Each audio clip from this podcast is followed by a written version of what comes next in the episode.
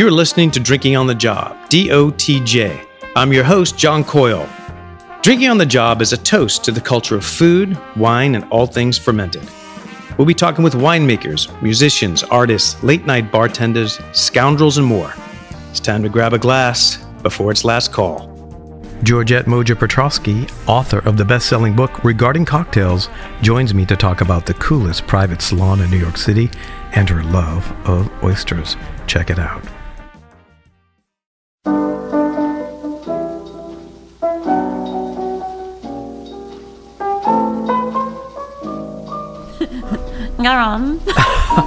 Okay, so I am sitting with cocktail writer, travel journalist Georgette Moger Petraske.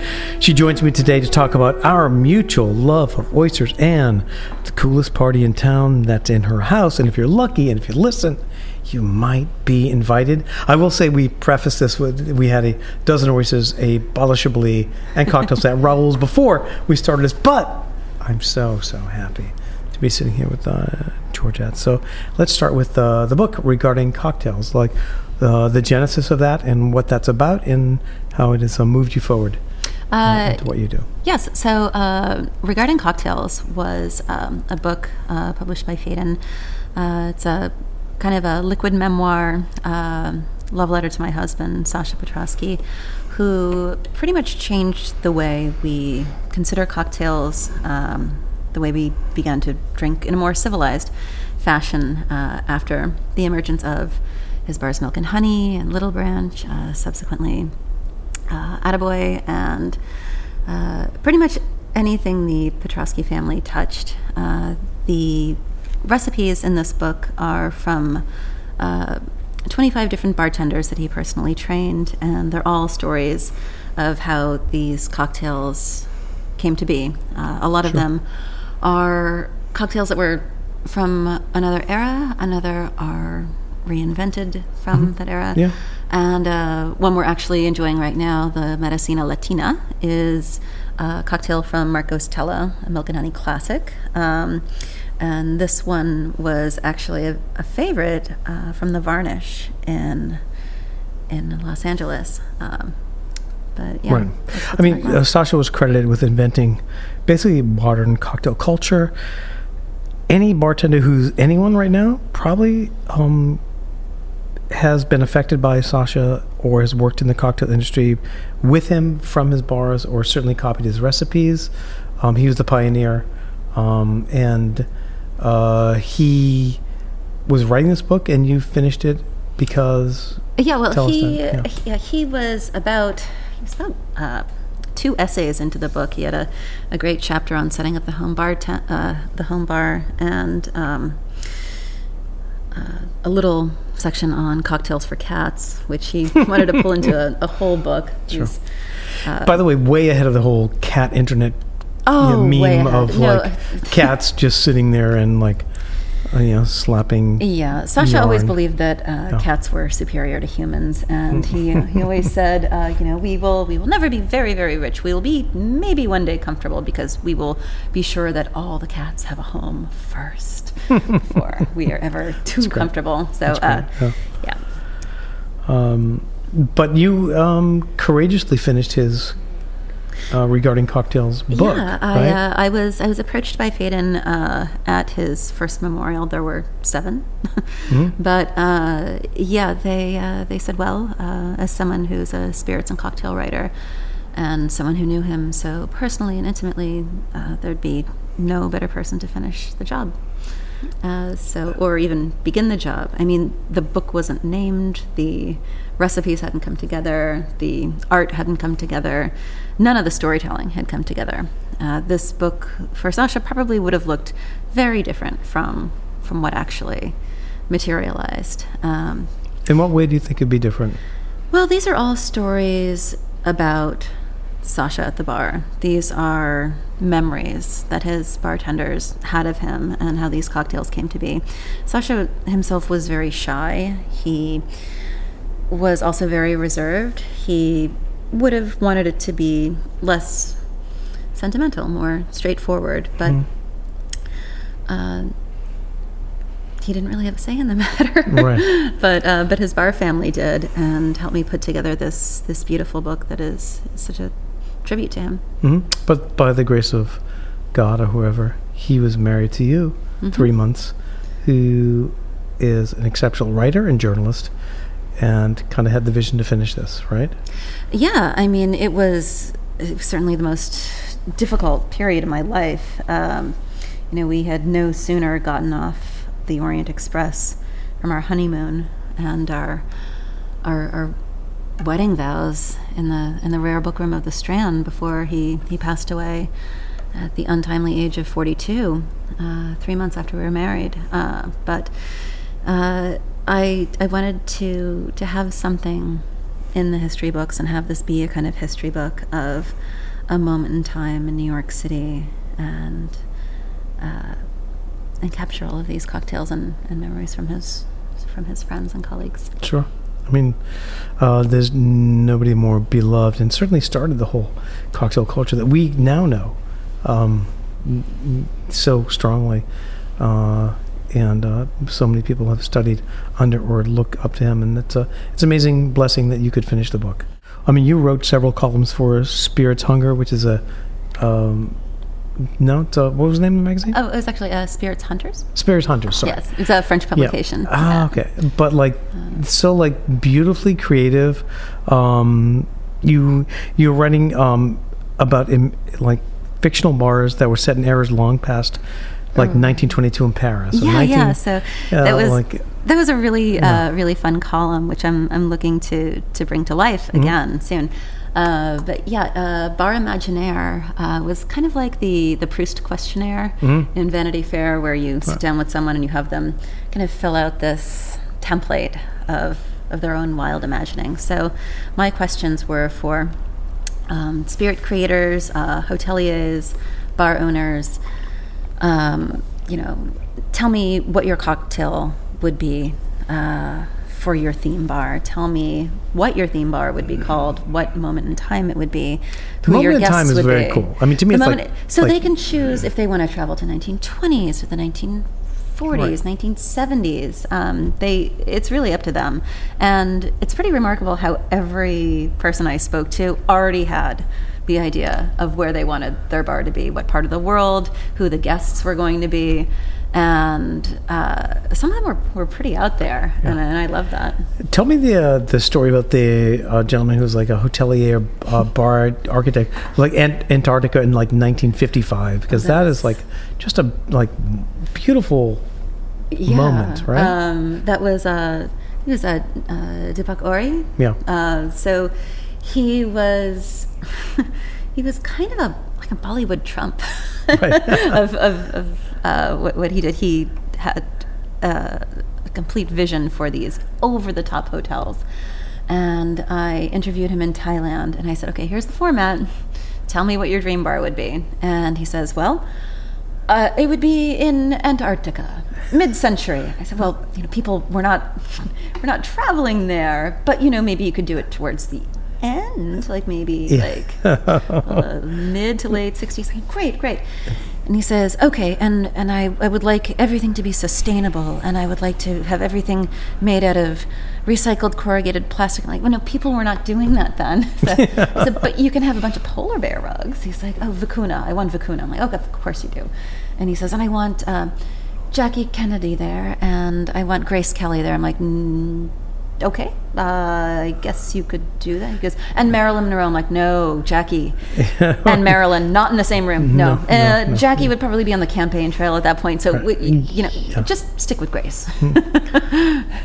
Uh, but I, I, I love the um, I love the color um, as a writer, and uh, that you could put in, as in like you were talking about like a, the bar in Paris, and you're like a cool gust of champagne and sandalwood breezing from across the bar from a fan in an ice block, I mean, that's just like that's just beautiful writing. You could just set that up, though. Yeah, I mean, I- I know, but, like- anyone can do that. No, uh, of course anybody can't do that. That's where that's where you're here. That's what makes you you. Oh no! I anybody- meant I meant someone could physically set up an Somebody enormous ice block and a fan, and then just you know waft it with a little perfume, and suddenly sandalwood trickles in. But Yes, of course, somebody could create that, but as a writer, for you to like bring that to life and color, and that's what I mean, like providing the color for these articles that you wrote in this particular piece of these uh, people creating bars. Like, who's creating a bar in 1955 in Antarctica when people just begin to explore? I mean, that's the the brilliance of your writing is that you are pulling people. And, and forcing people to really push and create and then and then okay not only like what does the bar look like who's there Yeah. who's at the bar right i mean this is a great like expose that you did in multiple articles that I Well, one of my, my favorite interviews was uh, Emmanuel Balestra, who does the Majestic Bar in Cannes. Mm-hmm. Oh, he's such a colorful personality in our industry. Um, so he's uh, we we actually took a, a Vespa out to Mougins, and we're driving around uh, on, on a Vespa, and he's like, "This is where my imaginary bar would be." Right on the top of this hill, and it would be completely glass enclosed, built out of a rock, and uh, Salvador Dali would give me uh, the bar mascot. It would be a very small horse. I'm like, great. Uh, why don't why don't you just Cheval Lumiere? Oh, perfect, Cheval Lumiere. So um, you know the painted horse, and uh, so suddenly it went to the next level. He's like, okay, so I want the cocktail special to come out on the back of a horse at, at the chime of a cuckoo clock and the bird signals the, the magical time, the, the golden hour, the, the, the special little cocktail comes out. And goes, oh, and I want to have it served in these uh, these hand blown glasses that I make, these Biot glasses. Uh, suddenly, it's just now he's making the glassware. Now Right. he's you know he's not only naming the cocktail, but he's getting down to the nitty gritty of what it's served in. But this is to your brilliance that you can mine this kind of like thought. I mean you're tapping the right people but you're also tapping an incredible vein of like creativity like that i mean that's amazing to hear somebody this is the way they would design a bar. This is who should be sitting at the bar. This is like what they should be hearing with the with the sound of the cuckoo. I mean this is would they, they should be smelling sandalwood. They should be feeding i mean it's like that's that's the brilliance of Well, if you writing. bring it out of them, you never know what it'll lead to. Yeah. I mean, who's to say? Maybe there could be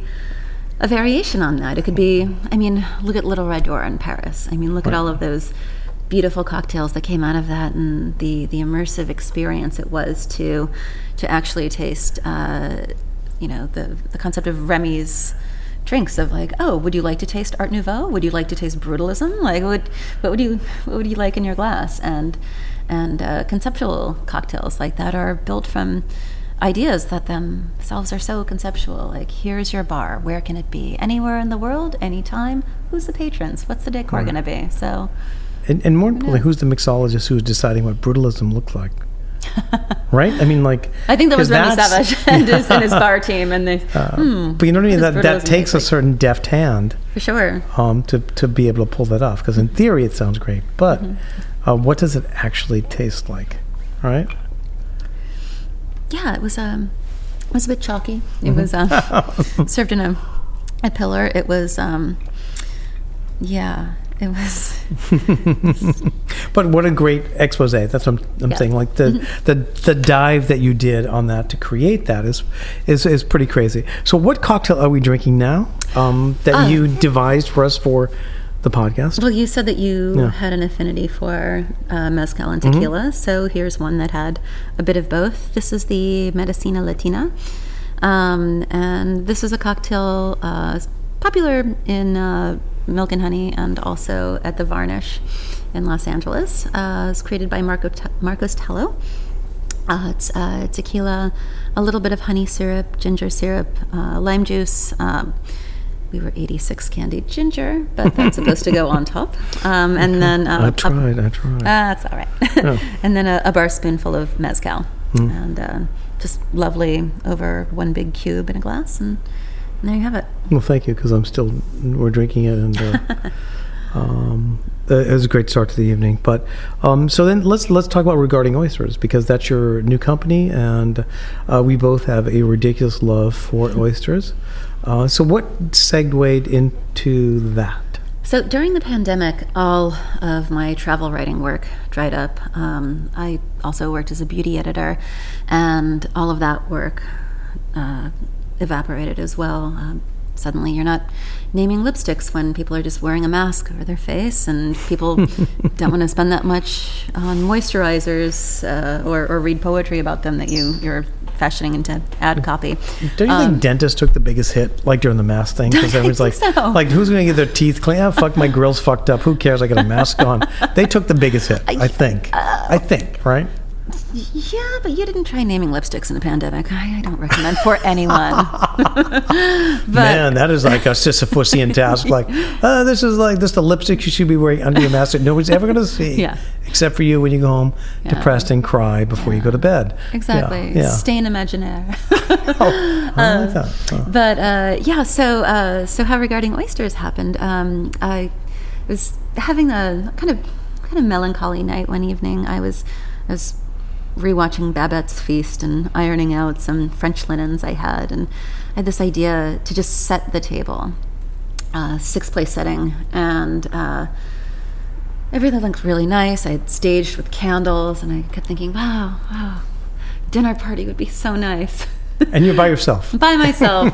Sirens are going by, and we've all had our seven o'clock clap, and um, and uh, yeah. So I decided to just go for it, and I cracked open a bottle of one of my favorite champagnes, Billecart-Salmon Brut Rosé, Yeah. and I poured it in the coupes at every place setting, and I proceeded to sit at every place setting to just get a perspective and and well, just drink everybody's I- champagne. I, I fucking love this. You know, it reminds me of The Shining when he's sitting at the Oh, bar. yeah. and the barman he just starts talking And just a the little bar. bit of saline from the Yeah. tears into the coop. Oh, yeah. So, um, so I, I, uh, I, I suddenly had this idea born for uh, regarding oysters. It was just the first blush of this uh, pandemic pivot. pivot. Um, I found myself in Hudson for Mm-hmm. my birthday um, at Farmer and Sons, which was uh, Sasha's last project was the bar room there. And I went into one of my favorite antique stores. It's basically the size of two city blocks. And I said, okay, I need some throw pillows and a vase. And there she was, um, in 1890s perfume counter, um, in this beautiful, washed out, kind of mint green, very umbrellas of Cherbourg. And I said, that somehow has got to get into my apartment. Uh, my roommate had moved out during the middle of the pandemic. I was left paying this enormous rent with no work coming in. And so I, I took out a forgivable PPP loan to start my business, um, to which I, I used it for beautiful vintage barware to complete my collection, and and this bar, this magnificent bar that somehow got lugged up four flights of stairs, Right. the brownstone in Murray Hill, and uh, I had it outfitted the the uh, the walls of the bar in uh, this beautiful William Morris Pimpernel wallpaper that I'd just been dying for ever since I saw it in the powder room of the Chateau Marmont. I said one day that's going to come back to New York with me. So I tracked it down, and it was in the same color as the bar. So it really pulls you into another moment in time. Holy shit, you you're driven. yeah, so, The vision is so pure. It's great. uh, so yeah, so how it really came together was, um, you know, to to teach people how to make uh, two cocktails from regarding cocktails, and uh, to also have oyster education. I was working with my friend Meg Strecker Dow, who's an oyster farmer in Peconic. Uh, she has a place in Southold. It's an oyster farm, and I would help her on her boat and pull in these massive oyster cages. And she said, "You know, you really love shucking. You should just maybe see about teaching people how to do this, maybe at your bar." And then suddenly it kind of came together where she gave me the stick to pull in the to pull in the uh, the oh, the sound of. New York in the background. Yeah, I'm like, You know we where we're recording that? people. Proof of life. Maybe a little too much living for someone. Uh. Um, but uh, oh, there she goes. Oh, it's a Oh, fire yeah, truck. yeah. Oh. Uh, so- Apparently, somebody's shucking an oyster wrong, and they called the fire department. So, and uh, that's why Georgette's here. She's going to help Yeah. uh, save them. But Uh, but yeah, so um, I was I was helping Meg pull in the oyster cages, and uh, she gives me this stick with a hook on it to grab the buoy, the oyster cages, and I get it on the first time, and she goes, "At a girl," and I said, "No, at a buoy." Looking in the buoy. yeah. And suddenly, that was the perfect name for a cocktail. It was an, an homage to our family at Attaboy. Uh, it's actually finished with a little cornichon that looks like a buoy in a pearl-tipped toothpick. Uh, but yeah, the uh, the house martini is a, a two to one gin martini, uh, Ford's gin, and uh, some Dolin Dry, uh, finished with a bar spoonful of oyster liquor, and uh, topped with a uh, a cornichon, uh, which is just the perfect amount of saline and brine yeah. and and just it's the first thing that we have when we have our regarding oyster salons. I love it. I Yeah. love it. I mean, just the idea of putting the oyster liqueur in a cocktail is just, oh my God. Yeah, so the the guests will have the, the fresh shucked oyster with nothing on it before they have their martini. So I kind of kidnap the oyster liquor from Right.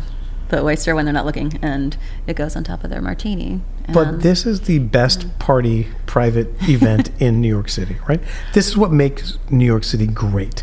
These kind of little events. It's only like six people. Yeah, it's it's Um, maximum six. Six yeah. is the six is the magic number I've found as a hostess. It it doesn't overwhelm me if I Mm-hmm. have another helper. It doesn't overwhelm the helper, and uh, yeah, everyone's able to to enjoy themselves and not feel rushed. Classes are about two hours, sometimes Mm-hmm. a little bit over. Uh, depending on if they order extra oysters, Right. uh, but yeah, uh, it comes with um, you know, two cocktails that they learn how to make, half a dozen oysters, and uh, different canapes that are served throughout. and you show them how to shuck an oyster, which is really kind of like I go. I mean, I've done the oyster diaries on the podcast. Mm-hmm. I love to shuck oysters, but there is a craft to it, and it's really not super difficult, but it's just somewhat labor intensive. Yeah, right? it's it's not so difficult. It's really understanding the architecture of the oyster. yeah, Um, when you when you understand exactly how much brute force you're supposed to be implementing to actually pry this oyster open, Which is a like lot. with a crowbar. right. Yeah, yeah. um, uh, which is you know your your curved tip knife. Uh, but it is it is 22 pounds of brute force that you need to pry it open a and then yeah. sever the top adductor and then the bottom adductor. Um, I like to describe uh, getting the top part of the oyster off as like you're kind of opening a letter. Uh, my friend Meg says, "Oh, it's like." Turning a key in a lock, but I like the letter opening. I like the letter old, opening too. Old fashioned, Uh, yeah, I, I- I totally agree. Mm-hmm. Um, and so your your love of oysters has been um, since like is grown. I mean, do you read Kurlansky's like The Big Oyster? yes. Um, I love oh, I love that book. uh, anyone who, who's listening who loves oysters. Please read that book. I mean, And consider the oyster as well. um, consider the oyster as I mean, well. Yep. Fisher, Yeah, yeah. But like New York was at the turn of the century had its own oyster beds right off the uh, Lower Manhattan and, and, and, and going out. That- Yeah, I those mean- oysters have disappeared. Yeah, we were eating right out of the, the East River, which is Yeah. so crazy. I mean, there's, um, there's, you know, of course, Billion Oyster Project is doing all they can to to build back those those reefs and those oyster beds, and uh, it's looking pretty promising. Uh, but yeah, for for a while, I mean, New York was Right. the hotbed of, of where you would enjoy the most beautiful oysters. Yeah, people would ship oysters from New York City to like, like to the Queen of England would have them sent over, and um, it's also one of those uh, foods that crossed all cultural and economic barriers. Like there'd be oyster carts. There's actually an oyster cart now in New York. I reached out to them called Mother Shuckers that have oyster carts, but they have like planned like I'm on Atlantic Avenue, I'm I'm in Bushwick, I'm Oh, in that's here. great. But they don't roll them around. But I always thought like somebody should push a cart around densely populated areas with um, great oysters, right? Yeah, I mean, like God, it's so easy to do. I mean, you know, you think oysters are so heavy, or you know, I mean, I I bring back like 100, 200 oysters with me on the Hampton Jitney every time I go out and I help Meg harvest. oh, so when Uh, you but- harvest, you bring them back for your regarding oh yeah, event, yeah, right? Yeah, I uh, I just you know put them on the jitney with me, and it's it's really quite easy. I just lug them back home. In a big cooler, or Yeah, um, oftentimes it's a big cooler. Other times it's uh, some uh, freezer bags with some some ice, um, ice packs. But yeah, Um, do you and your I mean, you, you travel extensively. You've written for Wine Enthusiast. You've written for a bunch of different uh, um, uh, journals about uh, food and, and traveling. And you're off to France to for this new oyster kind of event that's happening. Uh, well, actually, it's um, it's it's my own personal research. Um, I'm I'm working on a story about luxury oysters. I I want to research the Gillardeau oyster, which has been touted as the Rolls Royce of oysters. So, uh, going to be going over to that region, and then um, expanding on that, I want to do oysters that you know are not even terribly edible. I mean the the oysters that contain the mother of pearl, where the pearls are born Mm-hmm. in uh, French Polynesia, those beautiful black pearls. I, I want to talk to the oyster farmers there and see if maybe there are some culinary ways to enjoy those Yeah. oysters. But uh, but yeah, the uh, the trip to France is is one I'm very very excited about because I do miss my my Paris friends so much. I'm and sure. I'm and sure. taking some road trips. Do you have there. favorite oysters? Do you are you more East Coast, West Coast? mean, well, I mean, we don't need to go Crips Bloods here as far as oysters are concerned. Well, I mean, but like, the, the is actually my favorite oyster in the Okay. world. I, I even love that there's like a little little G monogram on it. Oh, it's made for you. that's, that's But, that is the uh, Rolls Royce. That's why it the monogram. is exquisite. But um, no, I mean I've I've really grown a taste for um, oysters, which are the ones that I have pretty much all the time in in my salon. Mm-hmm. Um, those are the ones that come from uh, Southold and Right. my friend Meg Strickerdow. I'm more of an East Coast. I mean, I love. I do like what I mean. I like oysters just in general. Mm-hmm. Um, I'm, I'm more of East Coast. I think the uh, colder the water, the better. That's a personal um, Absolutely. preference. I mean, like that's why I shy away from the West Coast myself. Yeah, I mean, I think um, even in Virginia on the East Coast, I mean, so it's East Coast, but like the warmer oysters that grow mature faster or seem to have less.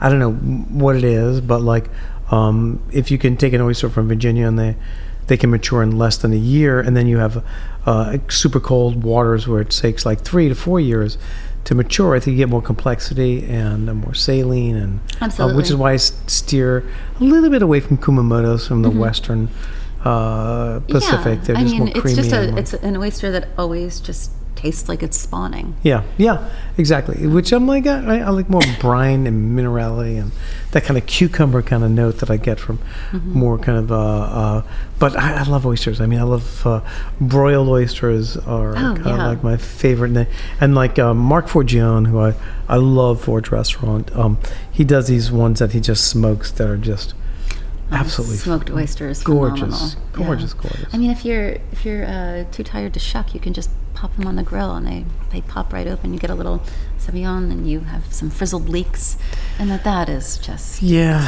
I know. it's a it's now it's Yeah, a meal yeah. and it's not just an hors d'oeuvre. yeah. So we talk like I've um, interviewed like oyster farmers, and they talk about this merroir, which is a terroir version Yes. of oysters, which I um, which is what we're talking about, whether it's super cold Atlantic water or um, these bays, and uh, there's a huge difference. I think um, people should come to regarding oysters, looking to uh, understand more about how these uh, textures and flavors are kind of um, exert themselves depending where they're from and depending on what oysters you are, Yeah, well, are actually, getting, right? that, yeah, that, I mean that is a big part of the salon. There's um, so once everyone learns how to shuck their oysters, they have their half a dozen oysters. So we have, you know, we have six oysters, and we have four different spirits that they can enjoy with them. We begin with a chartreuse vegetal, just a couple drops of that on top of the oyster, like a perfume.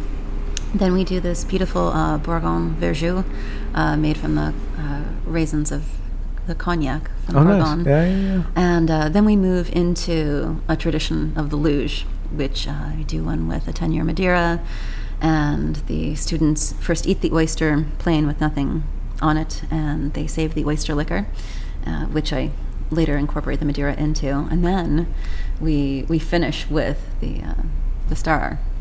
Uh, which is a, a Bowmore 10 year, and we do Oh, the nice. uh, traditional Islay oyster luge, which is Right.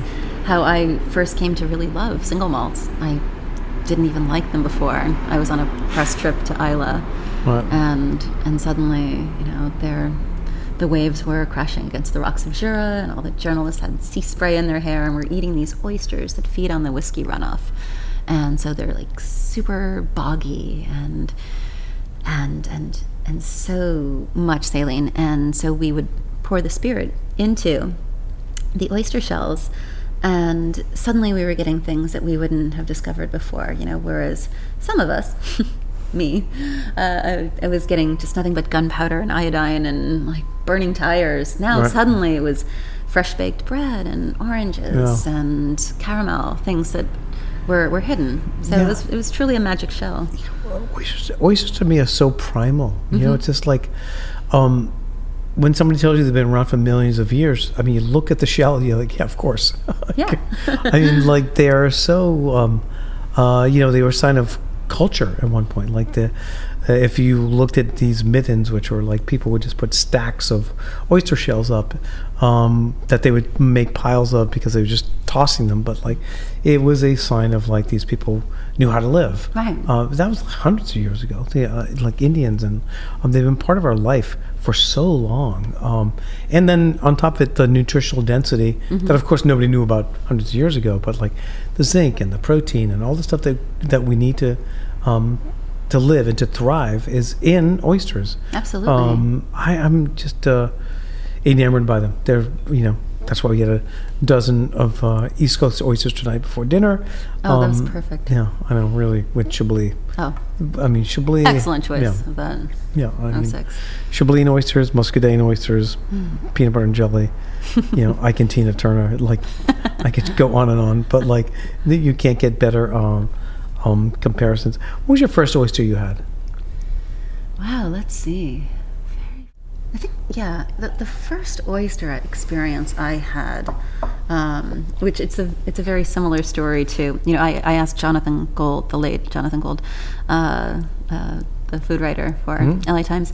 Um, I asked him uh, what was his first experience having sea urchin, and he said it was in a parking lot of uh, of a grocery store, and he was just so curious of trying it, and he tried it in the parking lot, and he said this is interesting, but I know it's going to be so much better, and I can't wait till it's better.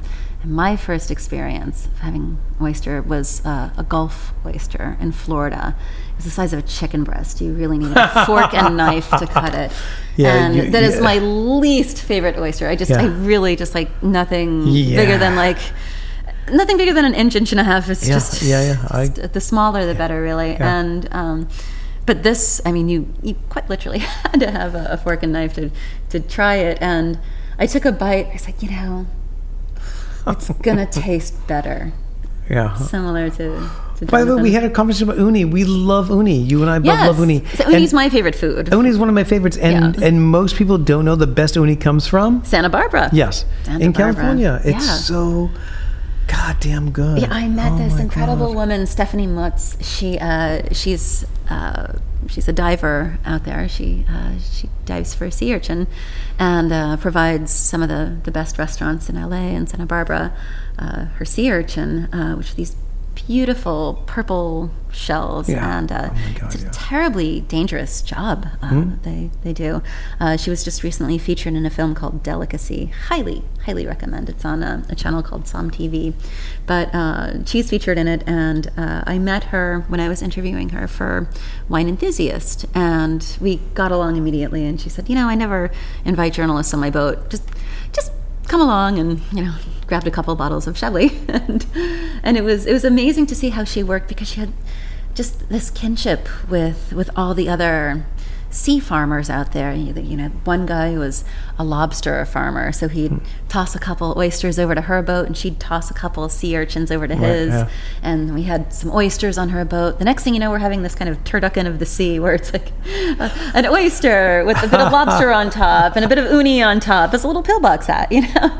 And uh, it was it was just sublime, it. and we we got along so well. We we maintained a a, a, really great friendship. And so she ships her sea urchin to me uh, in New York when I want to have what I call uh, university. And I teach people Love how it. to, to shuck a sea urchin. Yeah, which is which is hard. You need like a you just cut and do- there's a well, spoon. That Yeah, you I kinda mean, you, you do need uh, uh, kitchen Yeah. shears. Shears, yeah, Um, And you can do it one of two ways. You know, you can uh, snip it in half, or you can snip around and scoop out the roe. Uh, in which case, you can preserve the shells into a beautiful objet that you can just dry out and, and have sitting on your mantle.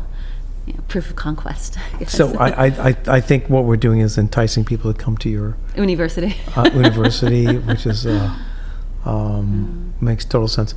Um, before we leave, we need to talk about your Frank Sinatra story. oh, really? Only because it it, it really um, gives us an understanding of your, of your the way you process words and visions and pictures. well, um, So okay. tell us your Sinatra So story. I so I did I did tell a story to John when we were at Raoul's Yeah. having our second, maybe third glass Third of something, yeah, yeah, yeah. Uh, but uh, yeah, so one of my earliest childhood memories was of meeting Frank Sinatra. He docked his boat where my parents docked their boat um, in Port Washington. And one day my mom is getting me dressed and ready to to go to the marina. She said, "It's a very special day. Frank Sinatra's coming." I said, "Who's that?" She said, "He's the man who sings the coffee song. Oh, way down among Brazilians, coffee beans." gra-" So Yeah. that one. Uh, I said, "No, Daddy sings the coffee song." She says, "No, no, no. This is the man that taught Daddy how Right. to sing the coffee Yeah. song." So I said, "Well, well." She's like, "You just go up to him, be nice, introduce yourself." and charm him, basically. She's Right. got like flowers in my hair, white eyelet dress, just like didn't really hurt the matter that I kind of look like Shirley Temple at that age. and so I kind of make my way through the knees and elbows that are gathering around Sinatra and uh, kind of pull on the pant leg. And I look up at these laser beam blue eyes, petrifying, like never ending story. Laser beam of blue eyes. And all I can say to Sinatra is Scooby Dooby Doo. and he goes to reach for me or pet me or whatever, whatever senior citizens do when they're endeared by four year olds. And I bolted. And I was so, so scared. And um, my parents found me later. You couldn't be nice. you just couldn't be nice. It's Sinatra for crying out loud. yeah, yeah. Come Georgette. on, Georgette, pull it together. But Be you- a lady. I deserve that. But uh, um, I want people to come by and get invited to the coolest party in New York. Ah. And there's only six seats available. There's six seats, um, and it's it's it's just it's so much more than a party. It's this empowering experience of learning how to shuck Yeah. oysters and how to how to make some beautiful cocktails, classic Right.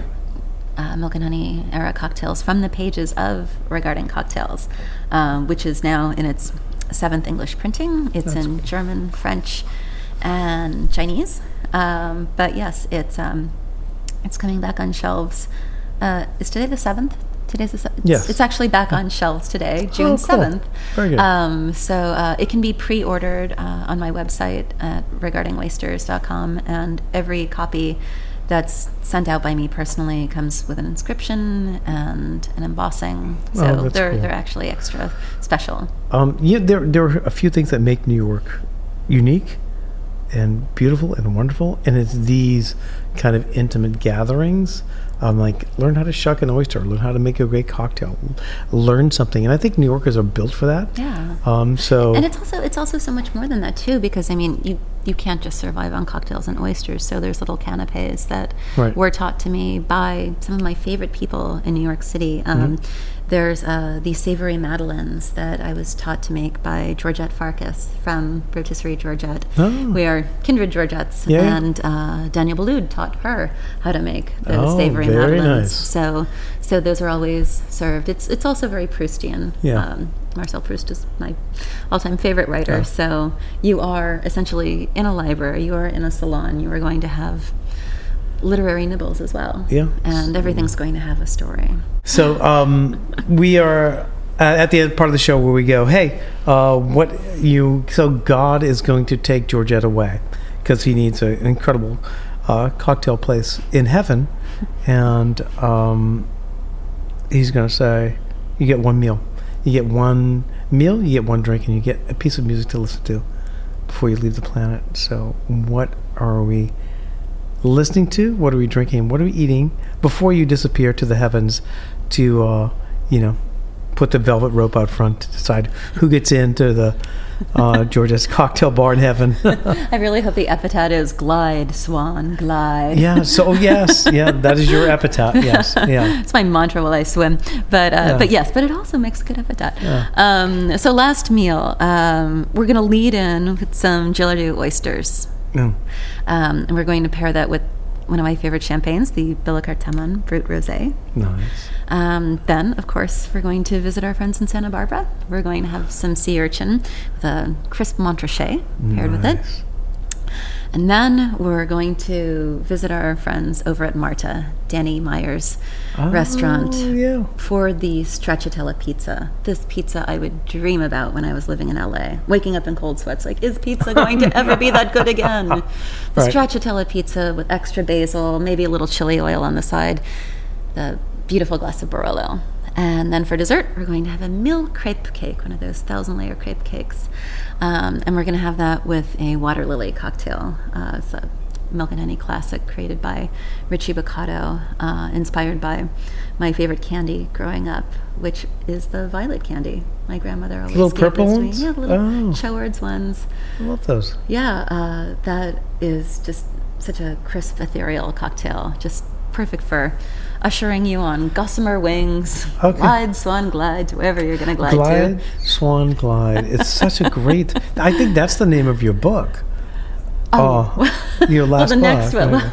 Well, the next one is is more of a, a home entertaining. It's entertaining for for none and some. Is is the next book Ah, with illustrations by um, uh, Parisian illustrator uh, Vincent Moustache. But but very excited about that. But then um, and so we would also have to have uh, a last song on the on the Yeah, on the on the turntable. uh-huh. What's it going to be? What would it be? I think it's going to be uh, Peggy Lee's iteration of Where or When. This Oh. beautiful tinkling little music box in the background. She's she's so breathy and speaking of reuniting Okay. someone she can't quite place. She's seen him where or when and Oh, I and love I, that. I, Okay. I think that would be the last one. okay. Yeah. Well, uh, so people should check out regardingoysters.com. Mm-hmm. Um, everything's there the book, the story, and you'd be insane not to try to book a very small party. Good luck getting it, getting in, and uh, um, thank you for being on Drinking on the Job podcast, Georgia. Oh, thanks for having me, John. It's been Sure. great. Bye. Cheers. Thanks again for listening. Don't forget to check us out at dotjpodcast.com. Until then, I'll see you at the bar.